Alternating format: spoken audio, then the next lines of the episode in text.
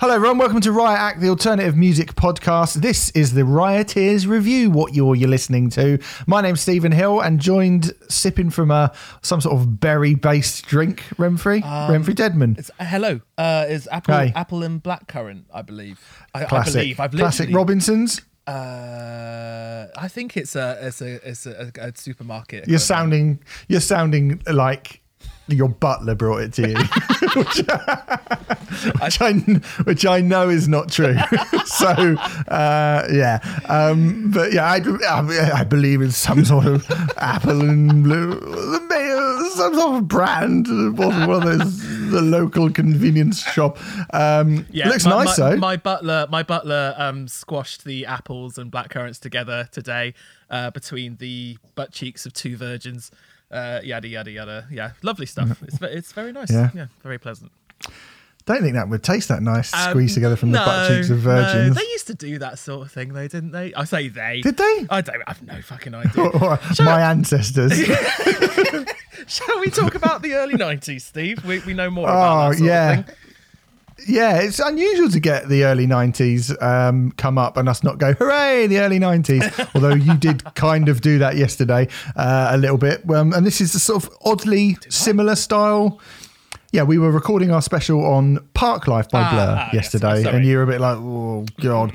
Um, but the, this is different because we're hopping across the pond. No more apples and pears called Blimey, walking so slowly down Bethnal Green, and more, "Huh, yeah, oh, I'm so sad, all that kind of stuff from Seattle. Yes. Uh, we should say, by the way, if you're listening to this, um, normally we would have told you to to sign up for Patreon, which is probably what you're listening to this on. And I think I should probably do that before we carry on, actually. Uh, this is on patreon.com forward slash riot act podcast. If you're listening to this for free sometime in the future, we do eventually give these Rioteers reviews away for free. But most people, I hope, will probably listen to it um, over on our Patreon page where you can pay any amount of money and you will get the chance to choose an album like the one that we're going to talk about today. Uh, we have done a whole bunch of these already. I believe this is number 26, isn't it? So the likes of Bon Iver, Type O Negative, um, Them Crooked Vultures, Manic Street Preachers, Massive Attack, the Natural Born Killers soundtrack, This Girl, Hawkeyes, 68, Mars Volta, many, many more. Are already up there on our Patreon page, and um, Apologies, you Steve. A quick correction. It's number 27.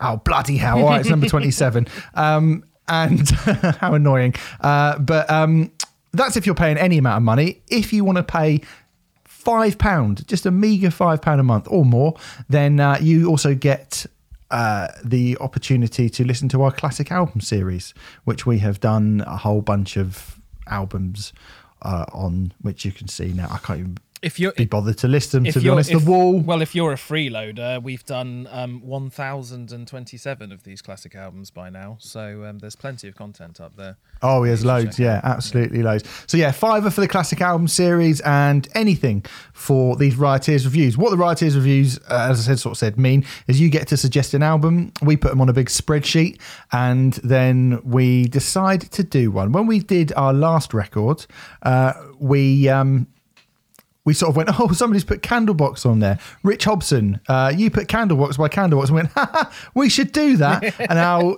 here we are. We are doing it. We are doing the debut self titled record by the band Candlebox, released on the 20th of July, 1993. Um, Remfry. Now, ah, straight away, I'm like, ah, 1993, the early 90s. What a cracking time for music. Um, off the top of my head, Bloody Kisses by Type Typo Negative came out that year. Chaos AD came out that year. Uh, River Runs Red by Life of Agony came out that year. Yeah. Uh, in, In- In Utero, Utero, came out that yeah, year. yeah, Yeah. Um, Vs. by Pearl Jam came out that year. Uh, what a good year for music. Yeah. Uh, generally, yeah, absolutely. Great Yeah. year for music. Sort of in sort of underground and alternative sort of sphere. Yeah. yes. Yes, I would say so. in the mainstream, that's probably not quite as true. Um, I'm just is, looking at the. is it? It's re- Yeah. It rarely is. I'm just looking at the Billboard Top 200 number one albums of 1993. right. Whitney Houston's "The Bodyguard" was number one at the start of the year, Hardly surprising. and remained at number one until the 6th of March. Uh, was knocked off the top by Eric Clapton's Unplugged, MTV Unplugged for three weeks. Do went back to number one for a week. name? Come on, none of that. Um, went back to number one for a week. Was knocked off for a week by the brilliant Songs of Faith, Faith and Devotion by Depeche Mode for a week. Went back for another three weeks. Was knocked off again by Aerosmith's Get a Grip. Um, and then went back to number one for another three weeks and was finally knocked off of the top of that chart in earnest forever uh, by Janet, by Janet Jackson, which then went on to have a nice long six week period at the top of the US album charts. So, although we were being told, hey man, grunge has taken over, it's happening. Do you know what I mean? Alternative rock is king. Actually, up until basically you get i mean janet was knocked off by back to broadway by barbara streisand well grunge um Well, it wasn't if if you look at if you look at the charts and the charts alone, that's the story it tells. But let's face it, there was an awful lot. I mean, we've talked. well, hold on hold on Oh, hold on right. you just i'm just about to get to All the right, point all where it, that back to broadway where barbara streisand was knocked off the top by zooropa by u2 we then had two weeks with black sunday by cypress hill uh, in utero Uh, was Black Sunday number, number one. one, was it? Yeah Oh wow! by Cypress Hill. Yeah. In Utero went in at number one for one week only. Um, and then uh, Meatloaf's Bat Out of Hell, uh, Meatloaf's Bat Out of Hell 2 uh, and in Utero sandwiched a Garth, t- two weeks with In Pieces by Garth Brooks. What and then week. Pearl Jam. Pearl Jam spent an amazing five weeks at number one and it were knocked off by Snoop Doggy Dogg's Dog Style, which is number one for two weeks. So actually, when you look at the second half of 1993, it does bear up to sort of fairly, it, it, you know, adds up to quite, the scrutiny works a little bit better. Hmm. You know, you've got Zooropa, I'm having U2 as an alternative band, especially around that time, Screw You. Yes. U2, Cypress Hill, Nirvana, Pearl Jam, and Snoop Dogg. Like, One of- one of that my- is fairly eclectic and great mix of music. One of my favorite facts about my favorite Pearl Jam album, my favorite album by my favorite band as well, um, is uh, at the time it was the biggest selling. Oh, hold on, I need to get this right. It was the biggest selling. It sold the most copies in its first week, is what I mean. Um, Right, okay. So it sold just shy of a million copies in one week, and that was the fa- fastest selling uh, album in a week, if that makes Jesus Christ, I'm not putting it very well. We are recording this in the morning, ladies and gents. I do apologize, but you know, it's, Yeah. it, it, it sold the most copies in a period of one week. I think ever. Uh, well, at the time, it's been surpassed now by something awful like the Titanic soundtrack or something like that. But at the time, it was. Yeah. Well, the 10 best selling albums of the year as well, if you look at it, actually has got um, 10 by Pearl Jam was number eight. 10 as well. That's weird, isn't it? Um, Pocket Full of Kryptonite by the Spin Doctors, I guess, sort of considered uh, something alternative The Chronic by Dr. Dre was the sixth biggest selling album of the year. And Core by Stone Temple Pilots was the 10th biggest selling album of 1993. So even that, nearly half of that is, again, what you would call Good shit. alternative music. Ah, Good shit. yeah, Yeah. Um, so even though, you know, uh, the first half of night, you know, the, the kind of the rhetoric always tended to be Nirvana took over and they changed everything. Well, Nirvana didn't really ta- take over and change everything. Um, the stuff that happened around Nirvana obviously was big, but when you're talking about really, really chart dominating big, it actually looks like it took in the US at least, you know, into the middle of a year after Nevermind got to number one before you started seeing those bands really have big smash breakthrough straight in at number one albums. If you know what I mean. Yes. Yes. Sorry, Hmm. I had nothing to add there, but yes, I agree. Yeah. Okay. Good. I, I, I, once again, it is the morning. I do apologize. Yes. That's fine. That's fine. Um, we will get to uh, we will get to what was going on in Britain a little bit later because at this point I don't really think it's that relevant. But into this world um, came Candlebox. Um, as I said, Candlebox debut record released on the twentieth of July, nineteen ninety three. So probably absolute commercial peak for grunge Most certainly, I would have thought. and alternative rock. Yeah. Yeah, yeah. The the absolute peak. Um, I have to be honest with you, Remfry. I have never listened to this record. This is a really Ever. this is a really interesting one because despite us both being huge, huge fans of this era and this scene, neither have I. And I don't Hmm. know if the reasons are the same, um, but for me, the reason I listen to it is uh, never listened to it until now, is because um, uh, you know Candlebox was always seen as a bit of a joke. It was always seen as a bit of a turning point in. Um, uh, well, is is this debatably the first uh, album in the quote unquote second wave of grunge, which was so Post grunge. yeah, which was so derided at the time. Um, sometimes, you know, a- a- a- and in some cases, um, unnecessarily de- derided as well. We've discussed Stone Temple Pilots um, being Bush. Bush uh, being unnecessary. Silverchair. Silverchair. Yeah, those are the three big examples. Yeah, that we talk about all the time. But all three of those bands did brilliant stuff to varying degrees, um, uh, but were all put in the same category and all seen as Nirvana rip-offs, which was only true to a certain extent. Um, I mean, it's difficult to argue it with Bush, but you know, Stone Temple Pilots p- post core, um, like they they very much uh, uh, created their own signature sound. I think it's fair to say. Silverchair, I mean, it took it took a while, but but if you go to albums like Young Modern, which we've uh, done on the trade off before, and Diorama, you know, those came much much later. But you can't just be calling them No. Nirvana copyists at that point, certainly. No, and no, when no, they not at all. when they were Nirvana copyists, i.e., on Frogstomp, a they did it super well, and b they were fucking fifteen. Yeah. Do you know what I mean? Yeah. So it's like the well, shit, the shit silver. ch- I think we've said it before, but the shit silver ch- you, you get for being a 15 year old kid. But I think, I mean, Candlebox came into that as you know. I think the the the rhetoric from the old guards in Seattle, as I understand it, was that Candlebox were seen as kind of I was always painted in the media that Candlebox moved to LA uh, to get big in the the in the rise of grunge and the success of Nevermind.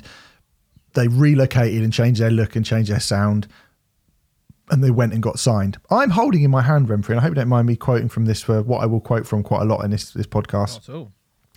The greatest book of my lifetime. I'm holding up to my camera there so you can see it. Everybody Loves Our Town by Mark Yarm, a history of grunge. Um, absolutely essential book. This is. book. It's fucking brilliant. Um, Better than the Bible? better than the Bible. Yeah, absolutely better than the Bible. Yeah. Bible shit though. There's so it? much pretty shit. Yeah, you've got to get through all that. Like, oh, and then he came down and, uh, and all that stuff. It's like, come on, get to the point. For, for Um, balance, for balance, the Quran shit as well. Yeah, yeah. Don't rate that. Don't but want the don't want to Buddhist pick book, on don't want to pick on. Oh, the Buddhist book's No. amazing. yeah, the Buddhist book. yeah, that, the, That's I the thing, Buddhist what they call it. Yeah. I can't remember it. Um, I like the Hindu Times by Oasis as well, uh, which I'm not Do sure you? is the same thing. yeah, I do, yeah, I do actually. Yeah, it's all right.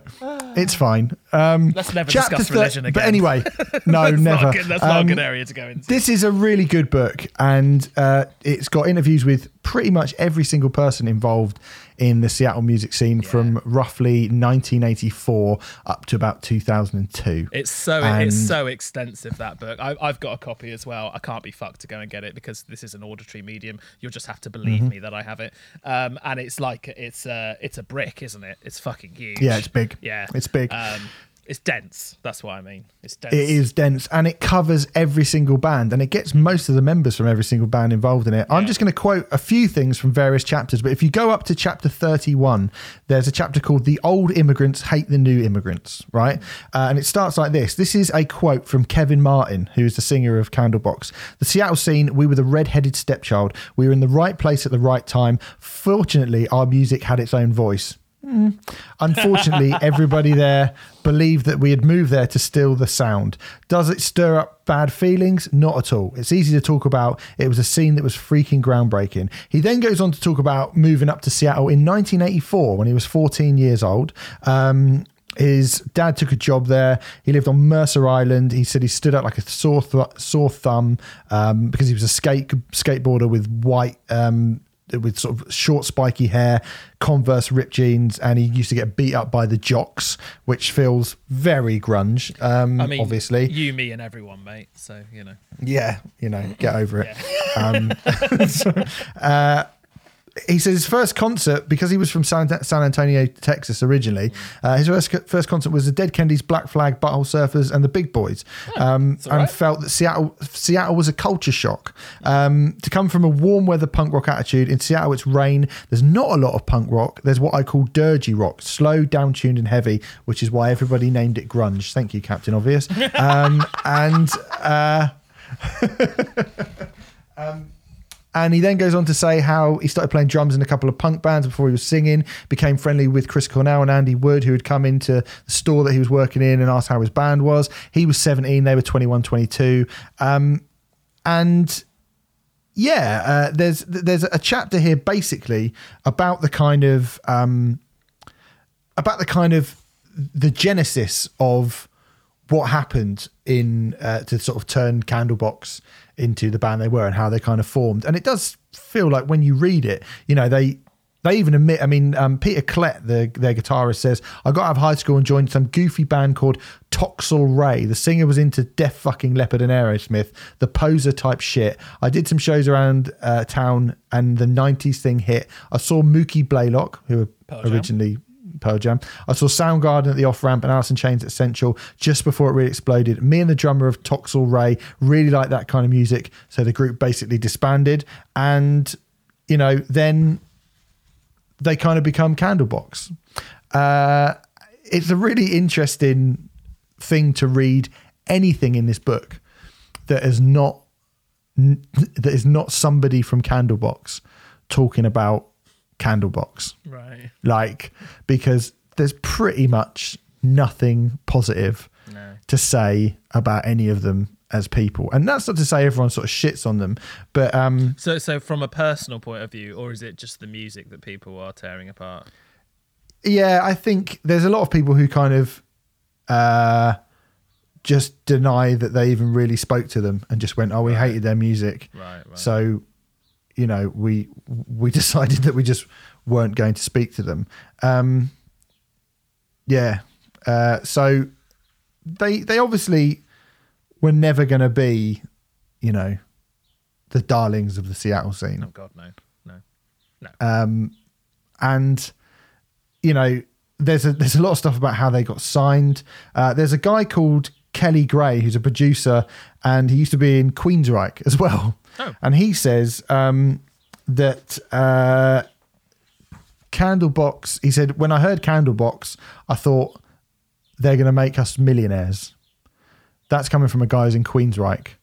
Um, that's probably not what the members of so no, that's probably not what Kurt Cobain was thinking when he was putting his band together. I hope the guitarist from Queensryche discovers us and we all become millionaires. Yeah, no, I, I don't think so at all. Um, quite interestingly, in terms of the way that they got signed, they were um, signed to Maverick Records, weren't they? Which, of course, was Madonna's label. They were. I mean, there's a bit about that in here as well, actually. I mean, there's quite a lot about that in here as well. Uh, let me find it. Hold on. There's two. Uh, yeah, there- there's a guy called Guy Oseary who is a, a label guy. And he said, The first artist I ever tried to sign was Hole. I was 17 or 18 years old. The second band I tried to sign was Rage Against, Rage Against the Machine. And the third band that I tried to sign was Candlebox. Both Rage and Hole went down to the wire, and neither of them signed with us. That's- that's- and that's- here comes Candlebox. Sorry, Yeah. sorry. That's the good, the bad, and the ugly, isn't it? I know. Yeah.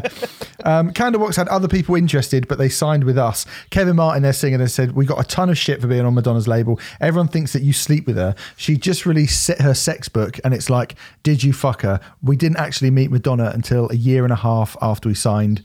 No one had sex with her. Wow, that's good to know, isn't it? What, no one at all. That's a bit sad. No, I'm sure somebody I'm did. sure someone had sex with Madonna. Uh, but I mean, look, um, Deftones were on Maverick. Uh, the Prodigy, were. Mm-hmm. Prodigy were on Maverick. Alanis Morissette was on Maverick, and um, people might think that we're saying Alanis Morissette in a mocking way, but uh, you and I both fucking love Alanis. Oh, I love Morissette. Alanis, yeah, yeah. Um, So uh, you know, um, that that in and of itself is a uh, ridiculous thing to point at and go. Maybe at the time. I mean, the thing is, is I'm reading here again Wikipedia entry up in front of me because we are absolute perfectionists when it comes down to our research. Um, but, uh, but I am reading here that apparently Candlebox were the first successful act on Maverick Records, Hmm. which is probably true given um, when uh, Maverick started 92, 93, 92. Well, if it's 92, So, yeah. yeah. So that makes sense. Um, so yes, I suppose I suppose Candlebox being the first act to come out of Maverick that was successful, it would have been very easy to point and go, look at Madonna's stupid vanity project. But when when she's Hmm. you know also responsible for Deftones, Alanis Morissette, and the Prodigy, I say responsible. She when she's you know is part of the company that signs those bands as well. You can't really turn around and go Maverick are rubbish, can you? Yeah. And I think obviously that played into a little bit more of the resentment that the band had before they even had a record out, really. Yeah, I mean, there again, there's the Posies uh, singer and guitarist Ken Stringfellow. There's a quote from him here, and he was like, Geez Louise, not that our band has a great name, but Candlebox. I didn't even know if they played a show. They'd gotten their deal straight out of the rehearsal room, more or less. That's the kind of frenzy that was ensuing at that point. I know their drummer, Scott, from another band, but I was like, where the hell did these guys come from? It was like the old immigrants always hate the new immigrants kind of thing. Um, Kelly Gray, uh, who was the producer I was talking about, said Courtney Love kept saying Candlebox from, were from LA. She didn't know where the fuck the band was from. People like her were just saying that because Nirvana was huge, Candlebox should never have been a band. They should have quit. It's just fucking ridiculous. Um, and Kevin Martin, the singer, again said the big misconception is that we'd moved from LA to Seattle to get signed. I, to this day, don't know how that came about. I think it had something to do with our CD saying that our management was, was in Los Angeles. And um, Dave Krusen, who played drums for Pearl Jam for a little bit, was actually Candlebox drummer. Um, he says people thought Candlebox were a put together band. Back then, I was in a new version of Son of Man and we were doing demos for Epic, but the band never got signed. My bandmates were bitter towards a lot of bands, especially a band like Candlebox, who came out of nowhere as far as they were concerned. When Son of Man had been playing all these shows with Soundgarden and Mother Love Bone, the attitude was, who are these guys? Rich kids from the East Side. I think another thing which might have um, made a lot of the um, grunge scene very antagonistic towards Candlebox as well is because they did it did all happen very quickly for them, and they did Yeah. they did form. I mean, to say that they formed when grunge had already become a massive thing would be a little bit would- would be slightly inaccurate, but they did form in 1990. Um, So that so they're not a band like your Soundgardens or your Mudhoneys or your Tads, um, yada yada yada, who had actually been around since let's say the mid 80s and who had actually been playing clubs and stuff for a really really long you know their success was um as these things go relatively instant. Yeah, I mean, if you go back to the book, I mean, the fact that you know they, this is like page four hundred and sixty of this book before Candlebox even get mentioned. oh yeah. It, You know, I mean, at, at this point in the book, In Utero's out. yeah yeah You know, and people were saying, "Oh, grunge is dead" at that point in in the sort of real world. So yes, they, you know, they, to all intents and purposes, were were a, you know a brand new band. I just you know, is it that they weren't very good, you know, or or is it that they were Johnny Come Latelys, or is it a little bit of both? I mean, well, let's get into it. Like I say, Remfry, you and I had never listened to this record before, but I was aware of Candlebox being the sort of the butt of most jokes of the grunge scene around that time. yeah Uh, do you think they deserve it? Um, uh, yes and no, uh, is is my assessment. Um, let's talk about the record itself. Um, I don't think either of us particularly like this record. I'm I'm gonna wager that you're not a massive fan of it. No, Um, no, it's too much, too close to Creed for my liking. Yeah, uh, you can. I mean, I'm, I'm, I wouldn't be surprised if uh, Creed, you know, listened to Candlebox and took that as a massive influence as well. Um, but you know what? Um, there are some songs on here which, whilst I'm never going to return to them, I kind of listen to them and I go, well, that's not an absolute aberration, is it? You know, in fact, I don't. I don't actually think anything on this record is an aberration at all. It's it's just a it's a pale imitation of something that I love. But actually, I can think of paler imitations. Um, Nickelback, Creed, um, Staind, Staind. puddle of Mudd. Yep. Yep. Yeah. Like I, I don't think Candlebox are anywhere near as offensive to to me as as someone who adores the uh, as grunge. Uh, you know, in fact, this this record wasn't particularly offensive to me at all. Really, um, it just No, me, me neither. It's just not that good, it's is just it? not very good. It it it's it starts out okay. It starts out all right, I think. Um, a song. Uh, what's the first song on the record? Uh, don't Don't don't You. Don't you, S- doesn't sound a million miles away from uh, facelift era Alice in Chains, in my opinion. Um, Which you know is personally my least favorite Alice in Chains record, um, but I, I don't think it's a million, but I still really like it. To be clear, and I don't think it's a million miles away. like it sounds like one of the weaker tracks on Facelift, but if it had been, you know, planted onto that record, not sure if loads of people would have noticed. He certainly is doing a very, very good Layne Staley impression on that record. Well, it, it, on that song. it's funny, isn't it? What I will say about this record is, I mean, there's two things, or three things really. One, I don't really think the songs are good enough to change my mind that Candlebox weren't a kind of it weren't imitators. Mm. Whereas a band like Silverchair, I think if you hear a song like Tomorrow by Silverchair, mm. Or if you hear like we talked, we spoke about Swallowed by Bush the other day, Yeah. which is a massive single, you know, and yeah, it is the sum of its parts, but it's a massive single. It's great Tomorrow song, by. Silverchair is a yeah, you know, um, sex type thing by Stone Temple Yeah, Pilots. In fact, loads of this, the, that early, I could go through Core and Purple and pick out most things Yeah. from those two records, Yeah. and you wouldn't go, you'd go, oh yeah, that sounds a bit like Pearl Jam. Oh yeah, that sounds a bit like Alice in Chains. Yeah. That sounds like grunge, Yeah. but but it's still a really good version of it. Whereas I just I don't think the songs are that good.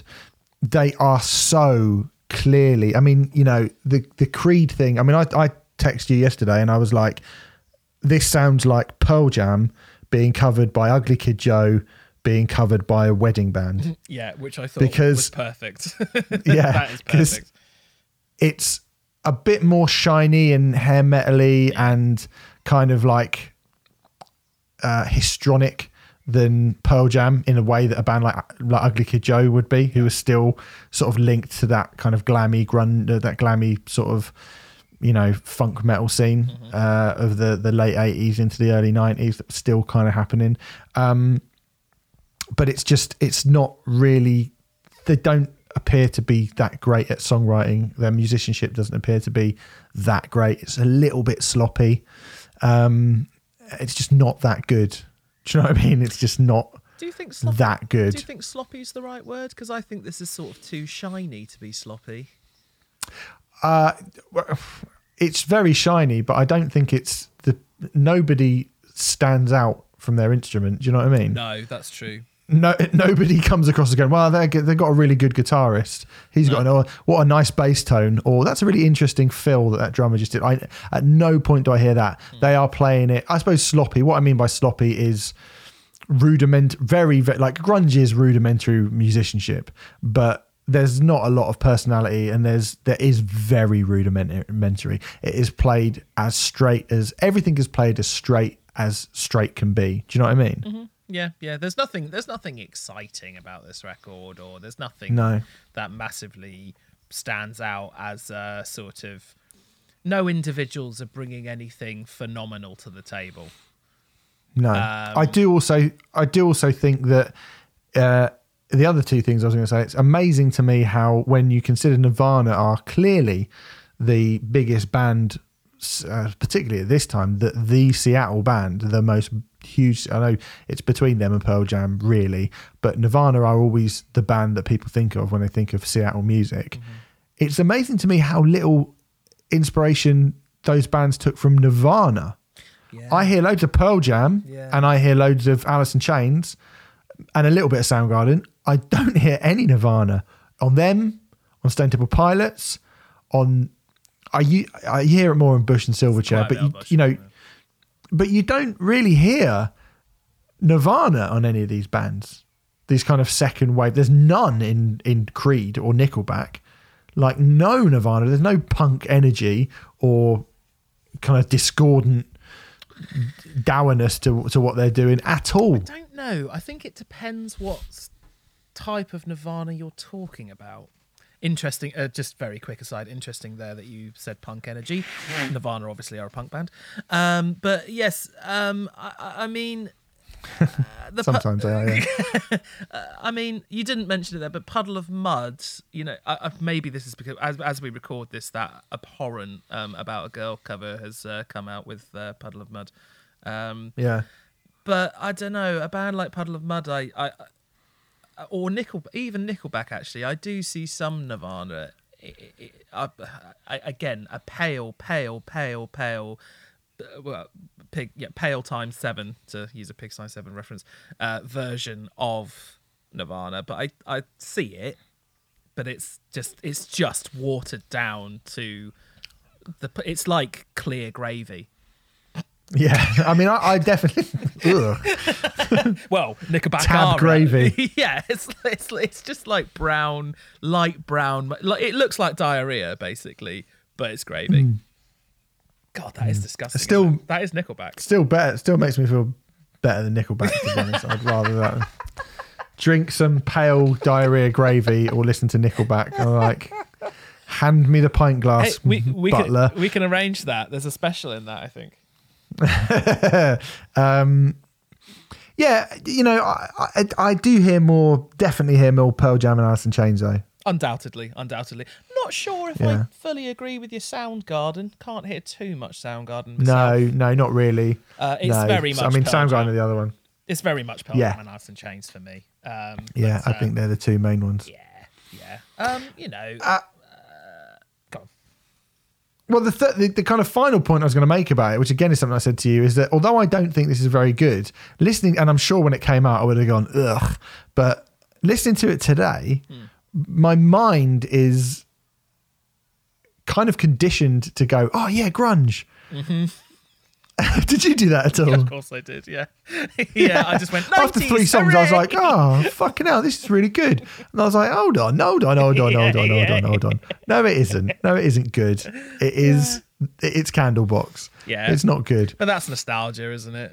That's just Yeah, that's, that's definitely. our nostalgic kind of um, love for this era of production. So- yada yada yada. You know. Um the when it was released i mean again it, it's it's got on all music. It's got four stars. Um you know stephen thomas Erlewine, writing for All Music, said Candlebox rode the alternative bandwagon to the top of the charts for their self-titled debut album, um, and calls "Change You and Far Behind" memorable melodies, or the closest they came to memorable melodies. Our good friend Robert Christgau panned the album, calling it post-grunge scene suckers who aren't total pop metal conformists. They're a tad more intense with sharper drumming. I mean, I don't really feel like that sounds like he's panned it, but you know, fine. Well, he gave it a C rating. Is that a panning? Um, I don't know. Yeah, not really. Um, and I mean, I mean, in terms of disagreeing with Robert Christgau, uh, I mean, a tad more intense than who? Nirvana or Pearl Jam? You know, a band who wrote uh, like this year. Pearl Jam released Vs, which is their probably their most intense out. Um, debatably Vitalogy, but yada yada. Um, but Vs Yeah. has blood on it. Um, uh, fucking. That's um, before we even mention in utero as well, isn't it? Which there's no point well, even mentioning in quite, utero. So quite, yeah, but Vs also has Go and Animal on it. I mean, some some of Pearl Jam's quote unquote heaviest songs, certainly most intense songs. Yeah. Um, is that what he's talking about? I mean, he's comparing that to pop metal conformists. yeah. Uh, well, he's a fucking idiot. He's Being quite vague, he doesn't really know what he's talking about, does he? Hmm, interesting. Yes, I think that's a Yeah, very, funny, very uh, in- Astute very point, Astute point. Yeah, yeah. Yeah. Um, the album eventually uh, peaked in the uh, in in the charts in the Billboard 200 in 1994. It peaked at number seven. So never, they never got a number one, but um, they did. the chart for 104 weeks though. It was in the chart for a fucking long time. It's gone four times platinum. I mean, you think it kind of peaked uh, you know, at least six months after after it came out, it went four times platinum in the US, which is what four million or three? Uh, platinum, platinum's a mi- platinum in the US is a million, so yes, four million. yeah, four million, which is not bad at all. um, no, not bad at all. Just you to can polish compare and con- yes, just to compare and contrast that with, uh, I mean, looking at the um, the singles and where the singles kind of went in the charts. Um, you went to number seventy eight. That's kind of one of the earlier ones. I went to Uh, number Far Behind- seventy-eight. You did, yes, yeah. You and this girl, uh, and All the callbacks and far behind. Far behind went to number eighteen. Um, so they Far, had a Far few. behind was the hit, wasn't it? Yes, it I- was, yeah. You know, and actually, I'll admit, Far Behind came in, and I was like, oh, I vaguely know this song. And once again, Yeah. slight nostalgia feelings came in, and I was found myself tapping along to it. But I, but it was sort of despite myself, if that makes. I, I don't. Hmm. I, I, I, oh, it's not.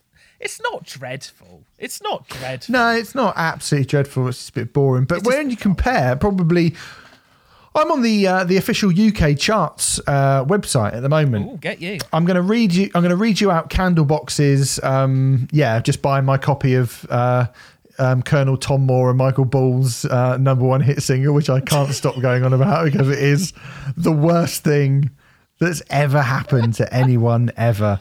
Uh, I've got them. I'm going to read out where they uh, their kind of their history in terms of singles and albums in in the United Kingdom. UK, this is singles. UK number ones zero, um, weeks at number one zero. UK top tens zero, weeks in the top ten zero. UK top forties zero, weeks in the top forty zero. UK top seventy fives zero, weeks in top seventy five zero. That's singles.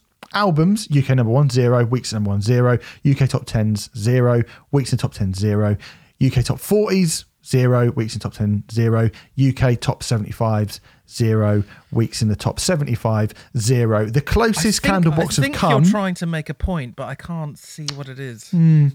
the closest Candlebox came to any part of success at all in the United Kingdom was on September the 10th, 1994. Far Behind, which, as we've discussed, is their Biggest their biggest song, peaked at number 93 in the UK singles chart. Right, right, right. So, uh, Are you blaming this Why on did that America? happen? Well, because America loves this sort of shit, isn't it? I mean, it's as simple as that. I mean, I'm sorry. I'm sorry. It's, a, it's simple rhetoric, and it is.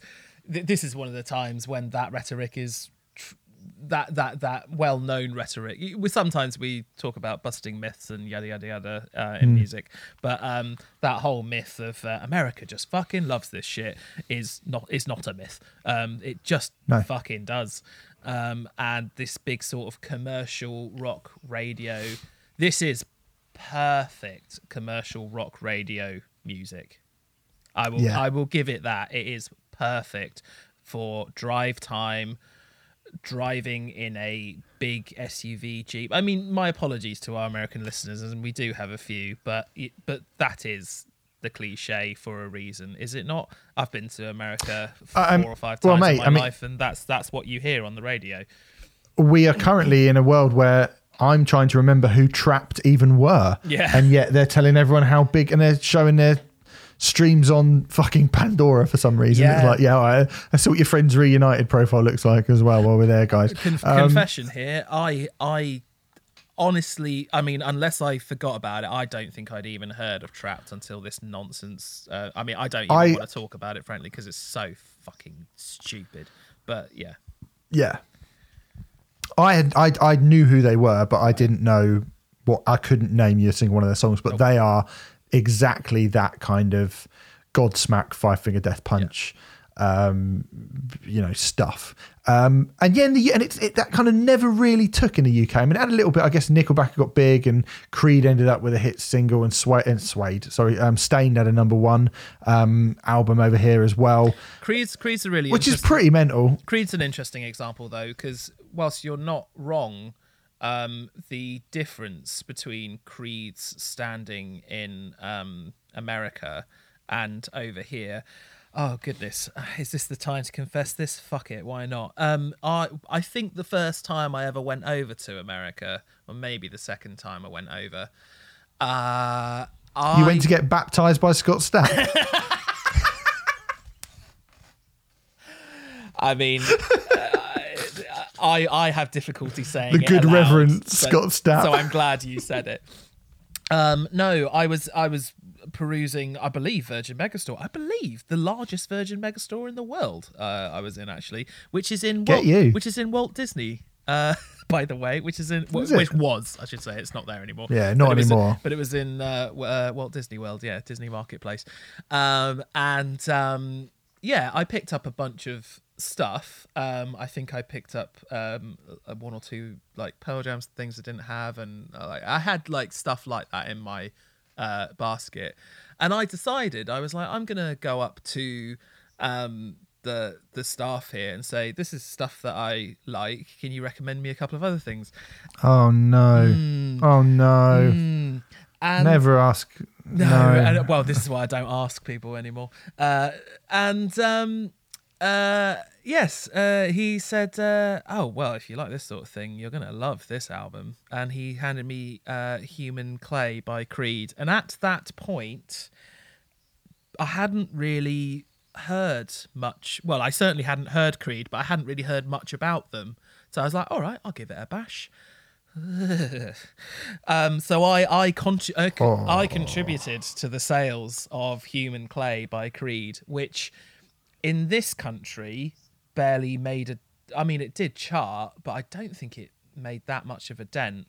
Whereas in America, in terms of biggest selling albums of all time, it's it's it, it's up there, I believe. I think it's certainly top 100.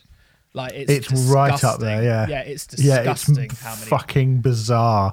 Um, yeah, and again, you know, like you're right. It just it, it's never, even when the bands get big in the UK, it never got that big. And even at the height of grunge and the height of alternative rock, and when you look back at, you know, what did I say, three or four records that you could kind of vaguely call alternative. I mean, most of them you could, like Centre Pilots and Pearl Jam, obviously. I think Dr. Dre as well.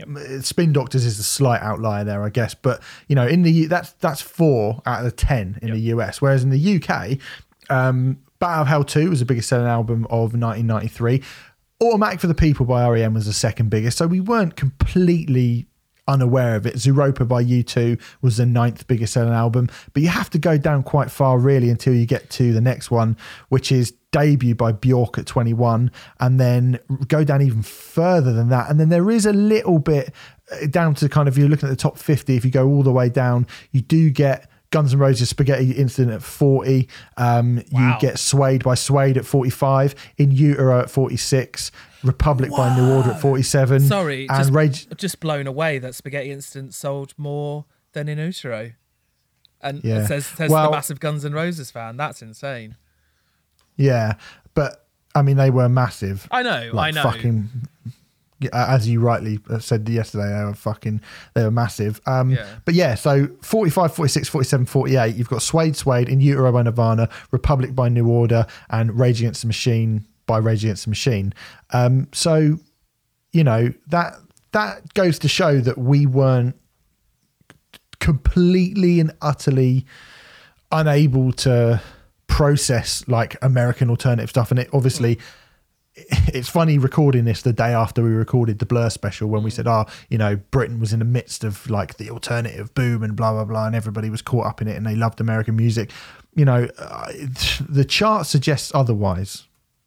I mean, it doesn't suggest that we were we liked anything good either because when you look at the i mean i'm not really going to go into like dina carroll was the third biggest selling album of the year take that was the fourth diana ross's greatest hits was fifth like it, it's mostly stuff like that you know um Ross?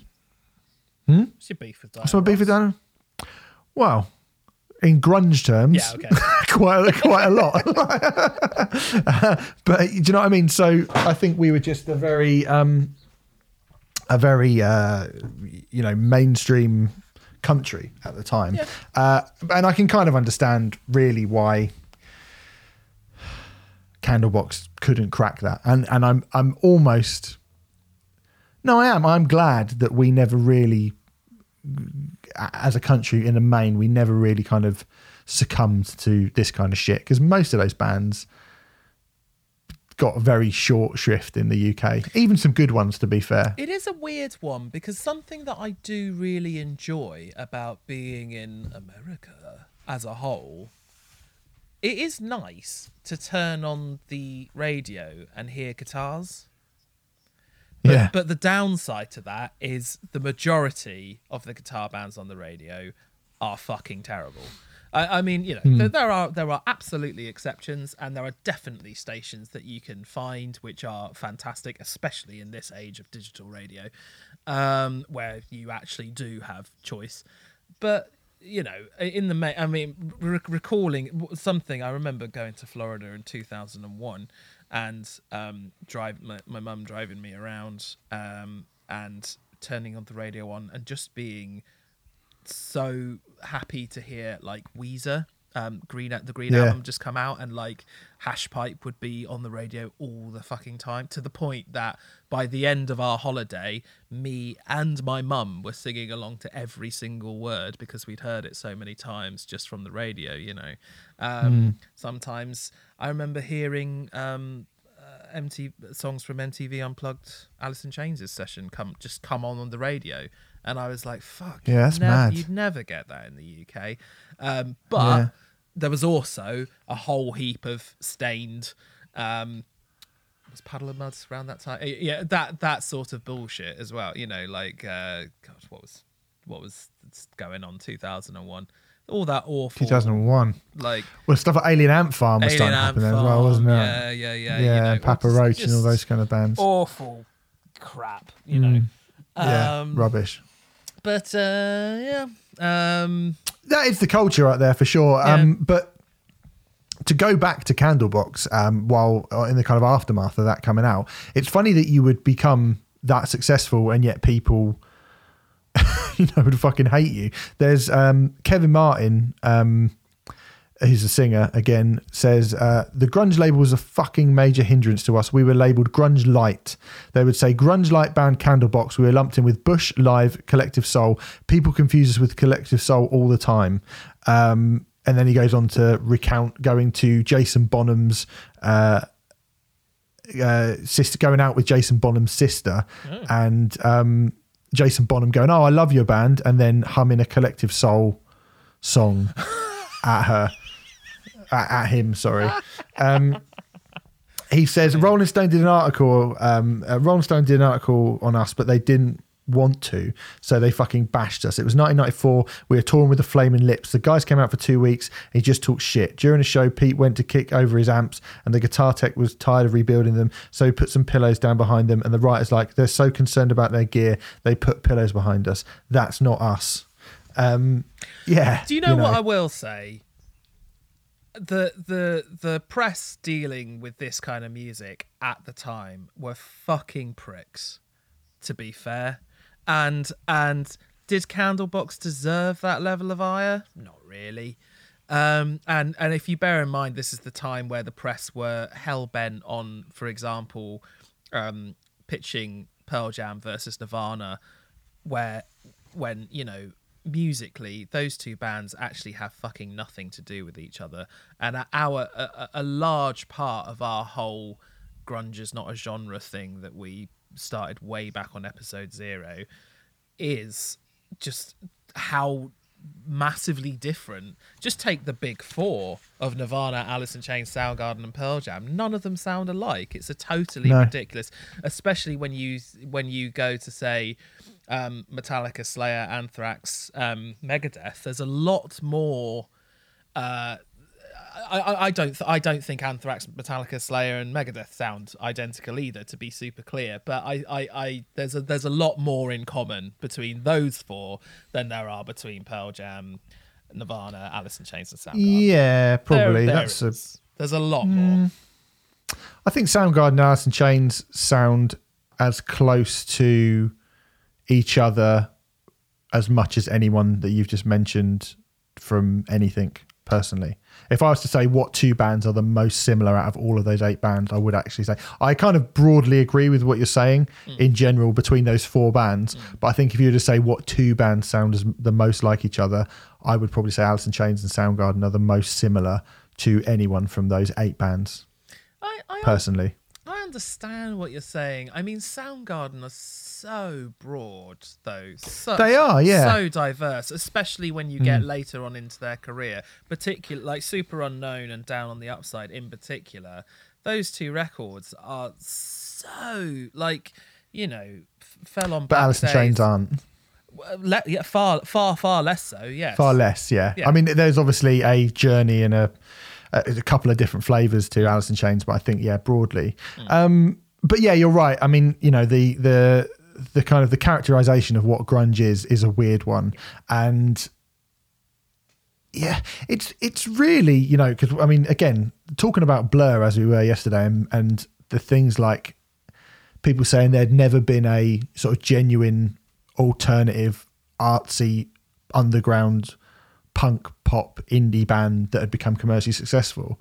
That really is what happened with nirvana you know like no one ever really would have expected that. So the rules i think the the press were just treating seattle bands in the way they would have treated any other kind of movement that got big. Exactly. whereas and but the but the bands themselves didn't really fit into that frame of reference. They didn't really fit in. So i think a lot of people were kind of i think the rules that got made around grunge by the press um, and probably by the artists and the fans themselves maybe looking back at it now it feels like it was all a bit people scrambling around not really knowing how to react and, or what was going on I, th- I Um, think I think it was just enormously lazy shorthand. Um, Hmm. You know, not that the press is ever guilty of that. Um, but, but you, know, you know, I mean, I, I Let it go. I, under- I understand it to a degree, but uh, you, you know, part of our job is to describe things and yada yada yada. But yeah, I mean, it is it is just very lazy shorthand, isn't Hmm. it? Really. here's an interesting thing. So, Candlebox went out on tour on this record, and they brought the Flaming Lips, as mentioned before. They brought the Flaming Lips out on tour with them. And there's a bit in this book which I've just found, which is a quote from Wayne Coyne. It's quite long, but I think it's worth reading all of it. So let me read all of it.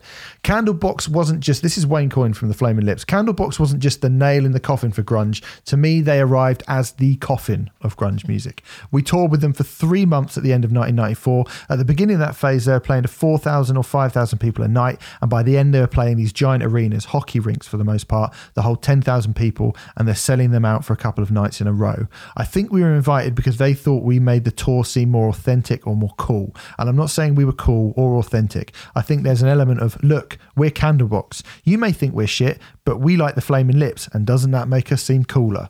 We were all against it on a sort of practical principle level. We don't like the group, so why would we want to spend three months playing with them? And then you think, well, we could make some money and we would be able to play to an audience that would never come to see us otherwise. And I think it worked out great for us. By the end of that tour, our song She Don't Use Jelly was being played on the radio everywhere. It, part of it was probably because we were playing with Candlebox we would play She Don't Use Jelly in an audience that literally hated everything else we did, like that one song. We saw the clumsiness of their shows and their songs and their identity, and everything just seemed like, damn, this is too much too soon. Candlebox really had nothing. They're just like, we're grunge. We like grunge. We're a big grunge band.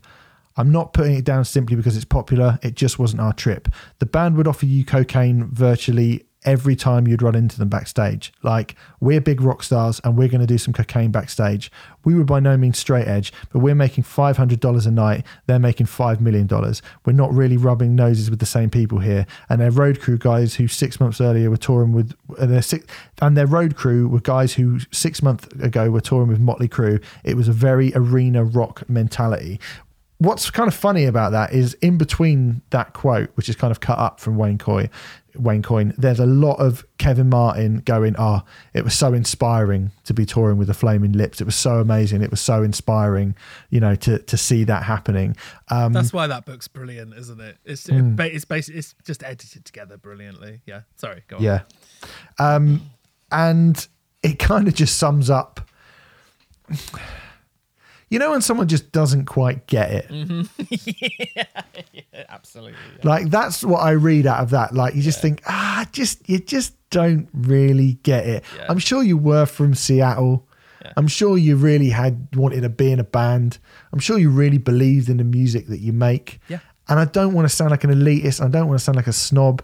But mate, I, you just don't get it when you're putting yourself next to the Flaming Lips, who are just such a fucking unbelievable, incredible, creative, amazing band and you're getting up there and you're sort of doing this pretty poorly cobbled together pastiche of Pearl Jam and Alice in Chains that you've created a year ago. Yeah.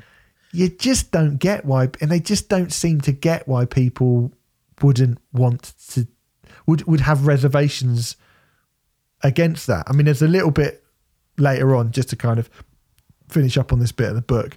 Um, Kevin Martin says, We played Woodstock in 94. We're the only band that weekend that's got a record in the Billboard top 10 or top 20. We go and do a press conference and they say, This is Candlebox from Seattle. They've got a number seven record on Billboard. They're moving 125,000 units a week. They're really pleased to be here. We'd just like to open the floor to any questions. Not one person asked a question. Well, what do you ask Candlebox? Like, but there's there's nothing interesting to about them, so there's nothing interesting Yeah. to ask, is there? You know, and he said that's kind of a that's kind of a turning point. He says is like we're never going to freaking win. We're never going to be a reputable band, regardless of what we do. But you're right. Like, what do you ask them? Why are you doing this? Yeah, yeah, yeah, yeah. I mean, you know, I. Uh, it's difficult to be a reputable band when all you're doing is imitating something which is super, super popular, isn't it? You know, I mean, uh, in terms of um, Candlebox taking out the Flaming Lips, that is imitators taking out innovators, isn't it? Uh, you know, Flaming Lips sound like the Flaming Lips, and Candlebox sound like a lot. Well, Alice in Chains and Pearl Jam pro- predominantly, but a, a lot of other bands as well. You know, so and yeah, I mean, I I, I do I, in in some respects I do genuinely feel sorry for them because, like you said, I think you're right. I think they were totally clueless uh, as to why why that would not be received well by press by the press by let's face it steve people like us um Yeah. but, but you know um doesn't mean that it's they should have done it. I mean, it's up to them. Who fucking cares? I mean, it doesn't matter. Like, there's so there's so much worse stuff than this. I mean, you know, Yeah, there is, and I think you know it was pretty obvious what was going to happen to Yeah. them after that. I mean, um, this is a this is they a- released. I, I'm I'm so I'm very very against putting scores on things at the moment, especially the, especially right now. But this is a five out of ten record, isn't it? This is this is dic- Yeah. this is dictionary definition of five out of ten to me. Oh, a- absolutely, yeah. It's not fucking laughably bad, No, it's but it's just got nothing really that Yeah. stands out or is interesting about it at all. and Bang you know. It's totally yeah, and it-. And if Soundgarden and like nearly, nearly like this period nearly killed Pearl Jam, the kind of aftermath of this, it did kill Soundgarden. It did kill Alice in Chains for a long time. Um, obviously, Nirvana were gone, and these were sort of bands. These and bands like Days of the New were the things that were left in their wake. And the follow-up record, Lucy, got to number eleven in the charts, did all right, went to certified gold. Um, and then they didn't hit the charts again, and that you know they, nothing of theirs actually charted, or wow, or or sold that well, I should say.